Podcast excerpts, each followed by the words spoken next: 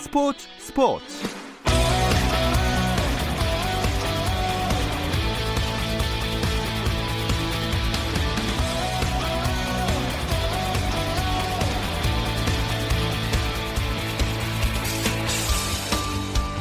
스포츠가 있는 저녁 어떠신가요? 아나운서 김종현입니다. 오늘 하루 스포츠계를 돌아보는 스포츠 타임라인으로 김종현의 스포츠 출발합니다.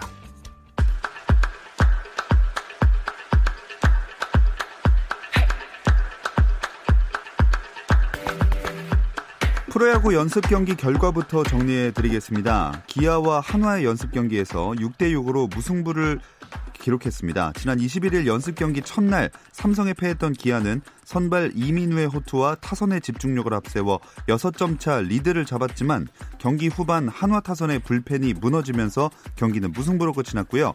현재 삼성 대 롯데의 경기가 진행 중입니다. 8회 초 양 팀의 점수는 3대3 동률을 이루고 있습니다. 손흥민에 이어 황의조도 코로나19 영향으로 리그가 중단된 기간에 기초 군사훈련을 받습니다. 축구계 관계자들에 따르면 황의조는 기초 군사훈련을 위해 최근 귀국했고 다음 달 초 충남 논산 육군훈련소에 입소해 4주간 기초 군사훈련을 받을 것으로 전해졌고요. 보르도 관련 소식을 다루는 프랑스 매체들도 황의조가 군사훈련을 위해 5, 6주 자리를 비운다고 보도했습니다. 프로농구 창원 LG가 신임 사령탑으로 조성원 명지대 감독을 선임했습니다. 현주엽 감독의 후임으로 창원 LG를 이끌게 된 조성원 신임 감독은 선수 시절 2000-2001 시즌부터 2시즌간 LG에서 뛰었고 2001년에는 정규리그 MVP에 선정되기도 했습니다. 현역 은퇴 후에는 여자농구 청주 KB 감독, 남자 프로농구 서울 삼성 코치 등을 거쳐 최근엔 명지대 감독을 영입했습니다. 여자 프로배구 흥국생명이 박미희 감독과 2년 재계약을 체결했다고 밝혔습니다. 흥국생명은 박미희 감독은 2016-17 시즌 정규 시즌 우승, 2018-19 시즌 통합 우승을 이끄는 등 2014년부터 6시즌 동안 안정적으로 팀을 이끌었다면서 구단은 박미희 감독과 여자 프로배구 최고 대우 수준으로 계약했다고 전했습니다.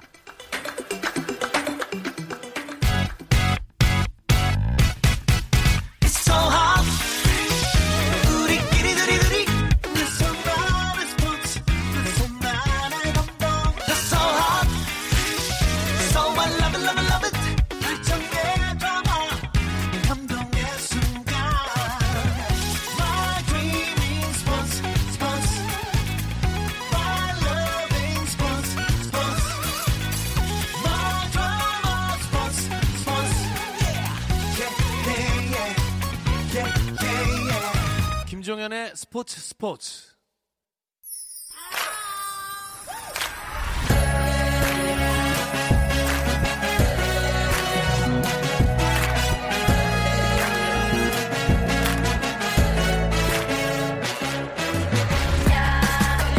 목요일에는 해외 축구 이야기 함께하고 있죠. 라디오의 발롱도르를 꿈꾸는 이건 김정용의 랄롱도르 시작하겠습니다. 김정용 기자 먼저 인사 나눌게요. 안녕하세요. 안녕하세요. 김정용입니다. 자, 그리고 자가격리 중인지 끝났는지 약간 알아보겠습니다. 이건 축구 전문 기자 연결합니다. 안녕하세요.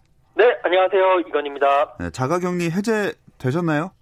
이번 주 토요일 밤 12시에 자가격리 해제가 됩니다. 그때까지 열심히 건강관리 잘하고 있습니다. 그럼 다음 주부터는 여기 나오실 수도 있나요? 네, 4월 30일 석가탄신일에는 스튜디오에 출연해서 또 인사를 드리도록 하겠습니다. 네, 오랜만에 또 얼굴 뵙고 인사를 드리도록 하겠습니다. 근데 영국 런던에 기반을 두고 있기 때문에 이건 기자가 유럽 리그들이 빨리 재개돼야 사실 좋은 건데 김정용 기자, 사실 분위기는 그렇지 못하죠. 네, 지금 이걸 조기 종료를 해야 되는지 말아야 되는지 이런 논의가 지금 유럽 전체에서 다 벌어지기 시작했고요. 일단 네덜란드부터 얘기를 드리면 네덜란드 에르디비지는 시즌 종료를 사실상 선언했습니다. 어제 네덜란드의 확진자가 729명이 늘었는데 네덜란드가 좀 작은 나라잖아요. 네. 인구가 1,700만 명 정도인 걸 감안하면 꽤 는 거거든요. 네덜란드 정부가 9월까지 대규모 집회를 전면 금지했고요. 그래서 네덜란드 리그는 무관중 경기를 애초에 고려한 적이 없기 때문에 그렇다면 우리는 취소하겠다. 이로 시즌을 종료하겠다. 다만 상급 단체인 유럽축구연맹과 협의한 뒤에 유럽축구연맹이 허락하면 종료하겠다고 했는데, 사실 유럽축구연맹이 예전에 벨기에 리그도 조기 종료를 선언했을 때 니네 멋대로 선언하지 말고 기다려라 이렇게 좀 제재를 건 적이 있었거든요. 예. 하지만 지금 코로나19가 더 확산세가 심하기 때문에 아마 허락하지 않을까 예상을 하고 있습니다. 이런 결정은 다른 유럽 국가들 리그 재개에도 아마 부담을 줄 수밖에 없지 않을까요? 이건 기자. 네, 하나의 잣대가 될 수는 있을 것 같습니다. 유럽 축구연맹이 국내 리그라든지 컵대에 마무리 짓는 걸 권고는 했지만, 그리고 취소는 특별한 경우에만 된다고 했는데, 김정용 기자가 얘기한 대로 계속 특별한 경우, 그러니까 코로나19의 확산세가 수그러들지 않으면서 그런 특별한 경우로 가고 있고요. 이런 상황에서 벨기에와 네덜란드 리그가 시즌 종료 결정을 했기 때문에 다른 국가들 사이에서는 이게 하나의 선례가 되고, 그러면 리그 중단을 결정하는데 좋은 명분이 될 수 있다는 거죠. 그러니까 다른 나라도 했으니까 이제 우리도 그럴 수 있지 않느냐. 그러면서 약간은 좀 조금 더 선택지의 폭이 넓어졌다라고 보시면 될 것 같아요. 네. 리그를 취소하는 건 취소하는 건데 성적을 어떻게 처리하느냐, 이것도 굉장히 중요한 이슈입니다.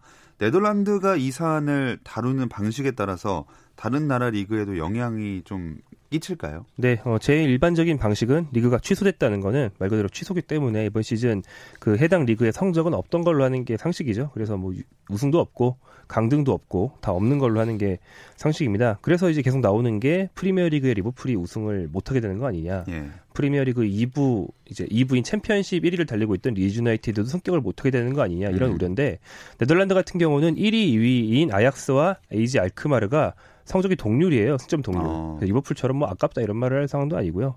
다만 이제 일부 승격을 노리고 있던 팀들이 이대로 시즌이 끝나서 승격을 못하면 그거는 큰 손해이기 때문에 일부에서 제기하는 방안으로는 다음 시즌에 한해서 일부 팀 숫자를 늘리자. 그래서 강등은 없고 승격만 있는 걸로 해서 늘려주자. 이런 식의 방안도 제기되고 있습니다만 아직은 논의 중일 뿐입니다. 네. 이건 기자, 근데 프리미어리그를 비롯해서 다른 유럽 리그들이 6월에 재개를 한다 이런 소식도 나오고 있다면서요?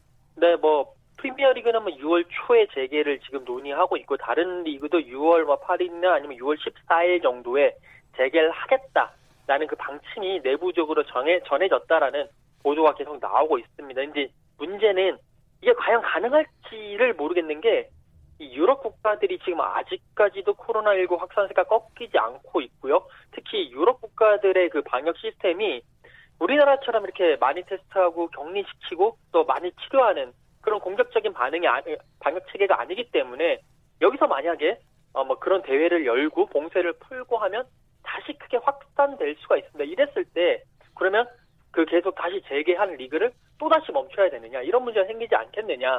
무관중 경기를 하더라도 그러면 경기장 밖에서 이 관중들, 팬들이 와서 거기서 응원하는 사태가 발생을 하면서 무관중을 한 것도 못한 그런 사태가 발생하지 않겠느냐. 그러면서 지금 현 상황에서는 물론 6월 재개가 목표긴 하지만 그것이 과연 현실적으로 가능하겠느냐에 대한 회의론도 속속들이 나오고 있습니다. 네, 이 회의론 이야기를 좀 더 다뤄보자면, 리그 종료를 염두에 두고서 프리미어리그가 재개되지 않을 경우에 유럽 클럽 대항전 진출팀도 골라야 되잖아요.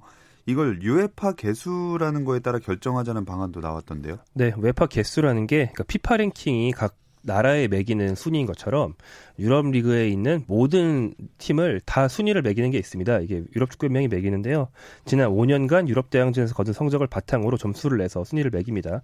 이게 UEFA 개수라는 건데, 이 보통 각 구단에 대해서는 잘 안 쓰고 한 리그 전체의 개수가 얼마냐를 다 더해서 리그 순위를 매길 때 보통 쓰는 거거든요. 네. 1위 리그는 챔피언스리그 진출권 4장 주고 이렇게 진출권 숫자를 정할 때 쓰는 건데, 지금은 다음 시즌 유럽 대항전 진출권을 누가 갖냐를 정하기 위해서는 리그가 취소될 경우에는 순위가 없으니까 다른 기준이 필요하다는 얘기죠. 그래서 이 개수를 기준으로 진출권을 준다는 얘기가 나오는 거고요. 이건 이제 유럽 축구 연맹이 각 리그에 제시한 하나의 어떤 방안일 뿐입니다만, 이걸 적용할 경우 상당히 논란이 될 수 있는 게, 프리미어리그 같은 경우에 현재 순위에서 8위, 9위에 있는 토트넘, 아스널 이런 팀들이 웨파 개수로는 4위 안쪽이라서 챔피언스리그에 나가는 일이 생길 수가 있습니다.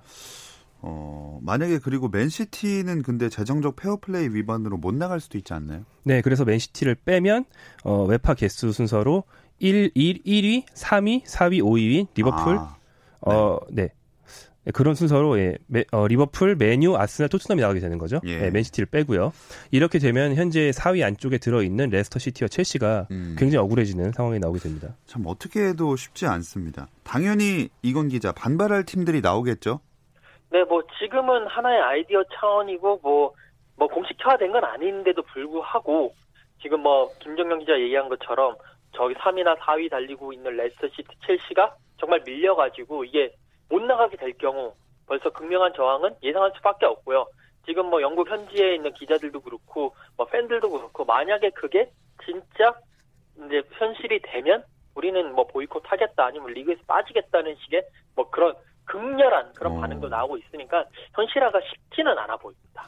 참 이렇게 모두가 골머리를 싸고 있는 상황에서 토트넘 선수들이 또 구설수에 올랐네요.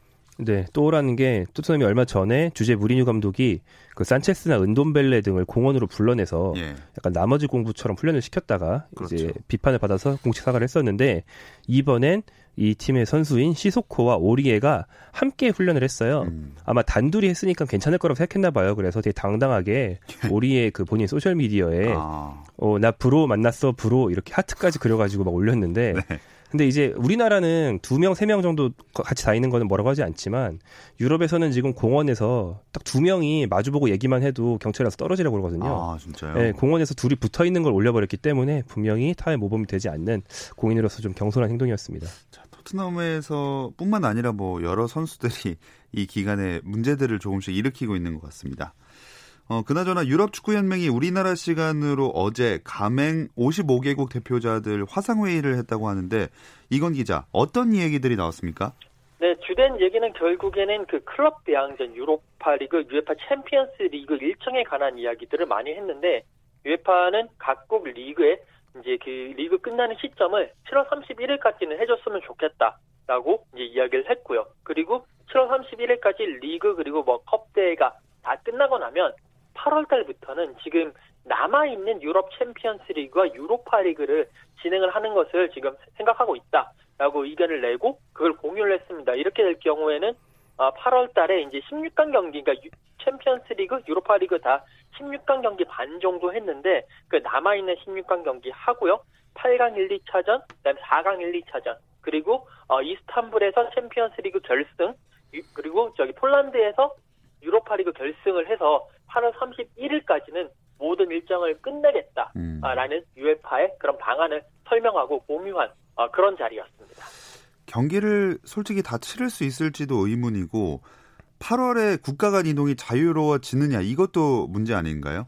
네, 지금 이제 UEFA는 일단은 뭐 8강, 4강 다 1, 2차전을 치르겠다라고 얘기는 했는데 현실적으로 봤을 때 그것도 조금 쉽지가 않고 특히 그 말씀하신 대로 국가 간 이동이 지금도 EU 국가 내에서도 이동이 자유롭지 않은데 그때도 코로나19가 계속 확산이 됐을 때 이동을 제한을 한다면 그것도 문제가 되거든요. 그래서 그 대안 중 하나로 뭐 챔피언스리그 결승이 원래 이스탄불에서 열릴 예정이었으니까 이스탄불이나 아니면 제3지대에서 모여가지고 8강, 4강을 아예 단판으로 토너먼트로 하겠다라는 뭐 그런 식의 이야기들도 의견들도 좀 오간 걸로 그렇게 지금 현지 언론도 보도를 하고 있습니다. 네, 뭐 하나 확실하게 결정된 게 없는 상황입니다. 시즌 중단이 길어지면서 유럽 구단들 재정도 점점 어려워질 텐데 연봉 삭감 소식이 연이어 나왔네요. 네, 뭐 좀 돈 많은 구단들부터 시작했죠. 뭐 유벤투스라든지 레알 마드리드라든지 최근에는 영국의 3, 4부 리그 구단들이 재정난에 시달려서 연봉 상한선, 즉 셀러리캡을 만들자고 요청을 했다는 보도가 있었고요. 뭐 관련해서 여러 가지 재미있는 일들이 나오고 있는데 웨인 루니, 우리가 악동으로 흔히 알고 있지만 예. 지금 30대 중반이 되면서 생각이 좀 깊어졌거든요. 요즘 현명한 말을 많이 하는데 이 선수가 2부 리그 더비 카운티에 있습니다. 근데 이제 구단이 50% 연봉 삭감을 일괄적으로 요구하자 루니 선수가 이제 좀 유명 선수 고참답게 예. 이제 앞에 나서서 25%로 합시다. 이렇게 협상을 주도하는 누가 떠오르는 제가 하지 않겠습니다만 그런 모습을 보여줬고요. 또 이제 좀 안타까운 건 벨기에 로케른이라는 팀이 있습니다. 2부 리그 팀이라서 강팀은 아니지만 유럽 축구 많이 좋아하시는 분들은 이름 정도는 들어보셨을 텐데 이 팀은 이제 코로나19로 인한 피해를 견디지 못하고 파산을 선언했다고 합니다. 안타까운 소식들도 많이 들려오고 있고요. FC 바르셀로나는 구단 홈구장에 2020-21 시즌 명칭 지정권을 판매하기로 결정했다면서요? 네, 이제 원래는 바르셀로나가 어떠한 종류의 광고도 다른 팀들이 하는 걸 잘 안 하는 팀이었어요. 예. 그래서 가슴에 유니폼 가슴에 붙이는 셔츠 스폰서도 원래 없다가 예. 공공기관인 유니세프를 후원하는 방식으로 처음 달았거든요. 근데 그게 처음 달 때만 그랬던 거고 지금은 사실은 상업적인 광고로 넘어갔는데 예. 약간 비슷한 방식을 쓰고 있습니다. 구단의 구장 명칭을 판매를 원래 해서 광고 수익을 얻는 게 일반적인 축구팀의 수익 창출 방법인데 바르셀로나는 이 명칭 지정권을 매각한 자금을 코로나19 유행과 관련해 연구활동과 방역 사업에 네. 기부하겠다라는 뜻을 밝혔거든요.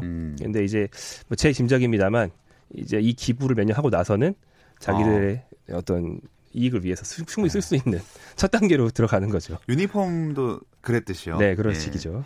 자, 어쨌든 이제 코로나19 관련 소식은 여기까지 들어보겠고요. 랄롱도르 아카이브로 넘어가 보겠습니다. 이 이야기는 잠시 쉬었다 와서 나눠볼게요.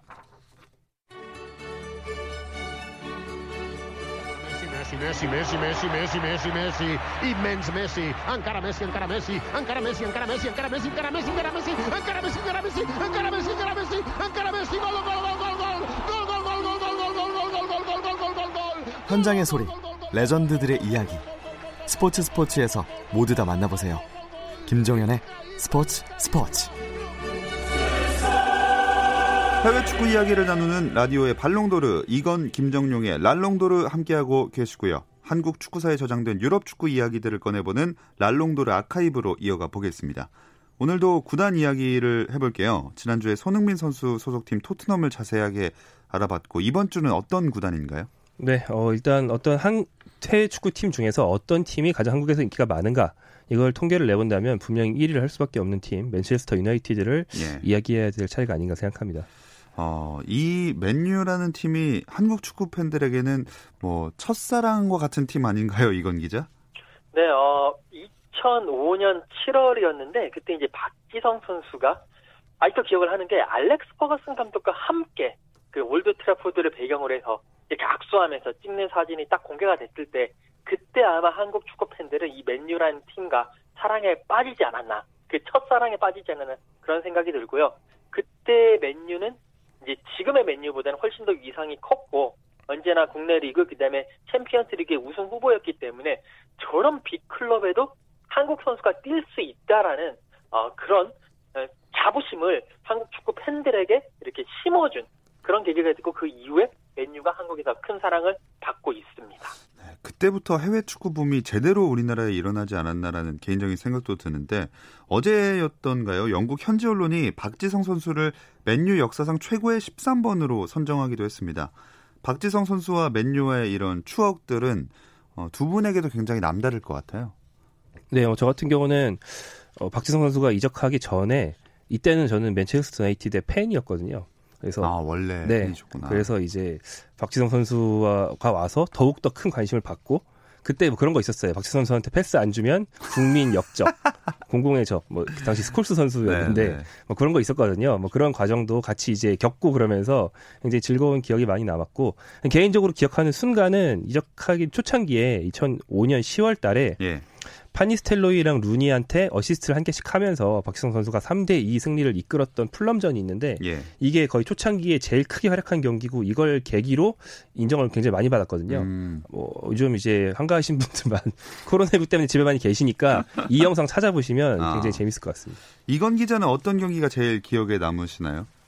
저는 원래 두 경기를 생각을 했었어요. 첫 경기가 2010년 11월에 맨유와 울버햄튼 간의 경기에서 박지성 선수가 두 골을 넣으면서 맨유가 2-1로 승리했는데 그 두 번째 골이 후반 추가 시간에 넣으면서 그 당시 울버햄튼 감독이 믹 맥카시 감독이었는데 그 당시 이제 그 한국 대표팀을 오겠다라고 언론 플레이를 하면서 자신의 몸값을 올리는 사용했거든요. 그 감독이 한국 대표팀 주장인 박지성 선수에게 한 방 얻어맞고 굉장히 짜증내하고 아쉬워하는 모습을 보면서 통쾌했던 기억이 있고요.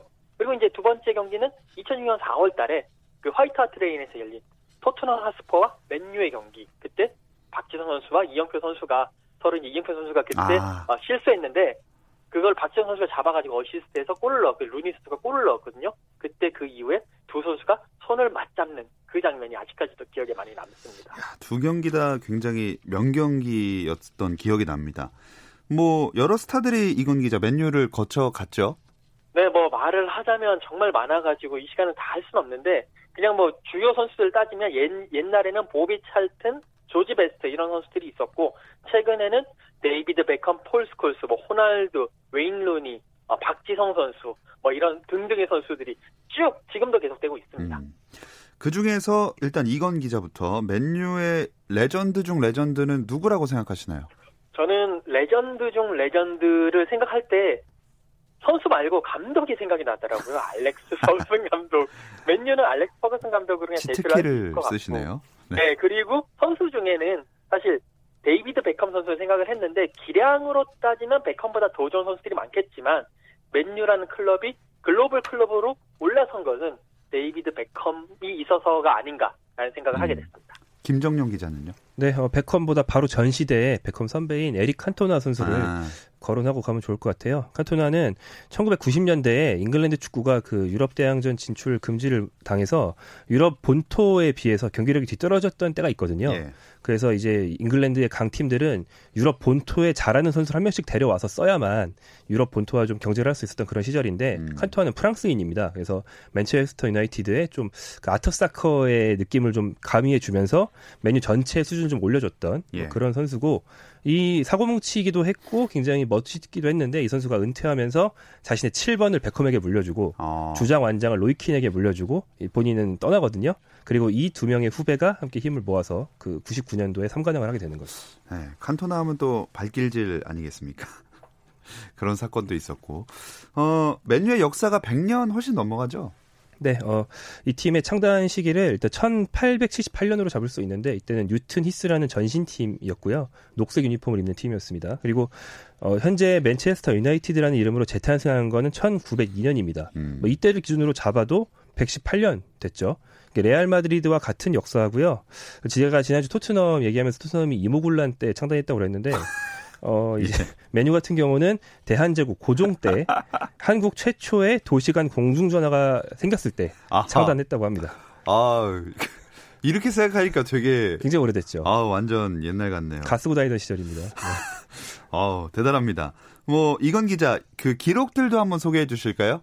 네, 뭐 우승 기록을 설명드리자면 되게 길 것 같은데 일단 맨체스터 유나이티드는 리그 우승을 20번 했고요. 그다음에 FA컵을 12번, 리그컵에서 5번 우승을 했습니다. 그리고 이제 커뮤니티 실드라고 리그와 FA컵 우승팀이 맞붙는 대회에서 21번 우승을 했고요. 챔피언스리그는 총 3번을 우승을 했는데 1998, 1999 시즌에는 프리미어리그, FA컵, 챔피언스리그를 동시에 우승하면서 프로 트래블을 달성하는 그런 기록도 남겼습니다. 자, 홈구장은 어디냐 이러면 굉장히 많이 들어보셨을 올드 트래포드입니다. 네, 올드 트래포드의 별명은 꿈의 구장입니다. 이게 한국식 별명이 아니고요. 현지에서도 꿈의 구장이라는 별명으로 부르거든요. 그러니까 뭐 이게 뭐 웸블리처럼 한 나라의 대표 구장이 아니고 일개 팀의 대표 구장인데 그런 팀의 꿈의 구장이라는 이름을 붙였다는 것 자체가 얼마나 유서 깊고 인정받는 경기장인지 알 수 있고 뭐 우리 시청자들 입장에서는 좀 오래된 경기장을 계속 리모델링에 쓴 거다 보니까 그 잔디 가장자리에 해저드가 좀 깊죠. 좀 비탈이 네네. 있고요. 그래서 뭐 에브라나 박지성이 태클한 다음에 사라져서 어디 갔나 하면 도랑에 빠져 있는 뭐 그런 모습으로 우리가 많이 기억하는 경기장이기도 하고 관중석이 보통 경기장에다 4면이 있잖아요. 그중에 예. 2면에 전설적인 인물의 이름을 붙였는데 하나가 보비 찰튼 스탠드고 하나가 아까 이름이 나왔던 알렉스 퍼거슨 스탠드라는 이름이 붙어 있습니다. 네, 맨유가 이뿐만이 아닙니다. 요새 성적이 안 좋은데도 세계에서 가장 가치 있는 축구 클럽으로 여러 번 선정이 됐잖아요. 네, 그 미국 경제 잡지 그 포브스가 매년마다 그 구단 가치를 그 경제적인 측면에서 구단 가치를 매기는데 맨유가 가장 많이 1위에 올랐는데 보통 이제 맨유, FC 바르셀로나, 레알 마드리드 이 세 팀이 3파전을 벌이고 있습니다. 근데 이제 최근에는 맨유가 팀 성적이 좀 떨어지면서 특히 이제 그 가치를 매기는 부분 중에 중계권료가 조금 못 받는 부분이 있어요. 뭐 챔피언스 리그에 계속 떨어지고 못 나가고 떨어지고 하다 보니까 그걸 좀 못 받아가지고 점수가 조금 낮긴 한데 그럼에도 불구하고 맨유는 전 세계적으로 글로벌한 팬층을 가지고 있기 때문에 그 3위 안에 꼭 들어가는 뭐 못 들어도 5위 안에는 들어가는 마케팅적이라든지 경제적 가치에 있어가지고는 정말 세계 최고의 최고 가치의 구단이다라고 보실 수가 있겠습니다. 네, 이런 맨유의 전성기라면 좀 길긴 한데 퍼거슨 감독 체제 시절이다 이렇게 볼 수 있겠죠. 네, 퍼거슨 감독 혼자 이끈 수상 기록이 하도 많아서 가져오면서 제가 헷갈렸을 정도입니다. 예. 퍼거슨 감독이 맨유를 처음 프리미어리그 우승으로 이끌었을 때가 93년이거든요. 그리고 마지막 우승이 2013년이었습니다. 20년 간격이니까 예. 정말 오래됐죠. 그동안 프리미어리그에서 13번 우승했고 챔피언스리그도 2번 우승하면서 전설적인 인물이 됐고 그중에 앞쪽 챔피언스리그 우승은 유럽에서 제일 큰 성과로 친한 3관왕이었고요. 뒤쪽 챔피언스리그 우승이 박지성 선수가 기여한 그 2007-2008 시즌이었죠. 축구사 전체를 통틀어서 최고 전설적인 감독 중에 한 명으로 꼽히고 있습니다. 근데 퍼거슨이 떠난 뒤에는 요새는 왜 이럴까요? 네, 한 명의 카리스마가 너무 강하면 그 카리스마가 이제 없어진 다음에 재체를 못하는 게 흔한 일이긴 하지만 지금 이 시련이 너무 길어지고 있죠. 퍼거슨 감독이 그만두자마자 예. 뒤를 이은 감독이 모예스 감독이었는데 이 감독이 7위를 했습니다. 그렇습니다. 그 뒤에 뭐 긱스 대행, 파날, 무리뉴, 솔샤르 감독까지 오고 있는데 기대에 제대로 부은 감독이 없다고 할 수 있고요. 오죽하면 그 화려한 경력을 가진 무리뉴 감독이 내가 맨유를 2위로 이끈 게 내 경력의 최고 업적이다 이런 말을 했는데 맨유를 거의 약간 레스터시티처럼 말하는 걸 보면서 퍼거슨이 빠진 공백이 얼마나 큰지 우리가 좀 간접적으로 느낄 수 있었죠. 네, 과연 다시 올라올 수 있을지. 그래도 마지막에는 좋은 이야기로 마무리를 해봐야 하니까 이건 기자가 영국 현지에서 느꼈던 맨유의 위상 그리고 지금의 위상도 한번 들어보고 싶어요. 좋은 이야기는 안 나올 것 같고요. 사실 지금의 위상은 그 부자가 망하면 3년은 간다라는 얘기가 있는데 지금 그 망한 부잣집의 세 번째 해가 아닌가라는 느낌이 들 정도로 물론 예전에는 정말 전국구 팀으로서 지금도 전국구 팀이긴 합니다. 맨유 경기 있으면 런던, 맨체스터 왕복하는 기차에 맨유 팬들이 항상 가득하긴 한데 지금은 워낙 뭐 다른 팀들, 맨시티, 뭐 첼시, 뭐 이런 팀들 또 뭐 리버풀 이런 팀들이 워낙 좋기 때문에 약간 망해가는 부잣집 느낌이랄까요? 그렇기 때문에 조금 아쉬운 것도 사실입니다. 네, 훈훈하게 끝내보려고 했는데 애석하게 됐네요. 네, 이제 이런 이야기들을 사실 전화상으로는 조금의 시차도 있고 편하게 하지 못하는 부분이 있었는데 얼굴을 보면서 다음 주에는 아마 재미있게 나눠볼 수 있을 것 같습니다. 다음 주에 그럼 뵙겠습니다. 고맙습니다. 네, 감사합니다. 다음 주에도 구단들의 이야기는 계속 되니까요. 랄롱도르 계속 이어가 보겠습니다. 오늘 풋볼리스트 김정용 기자와는 여기서 인사 나누겠습니다. 고맙습니다. 고맙습니다. 내일도 저녁 8시 30분 함께해 주세요. 김정현의 스포츠.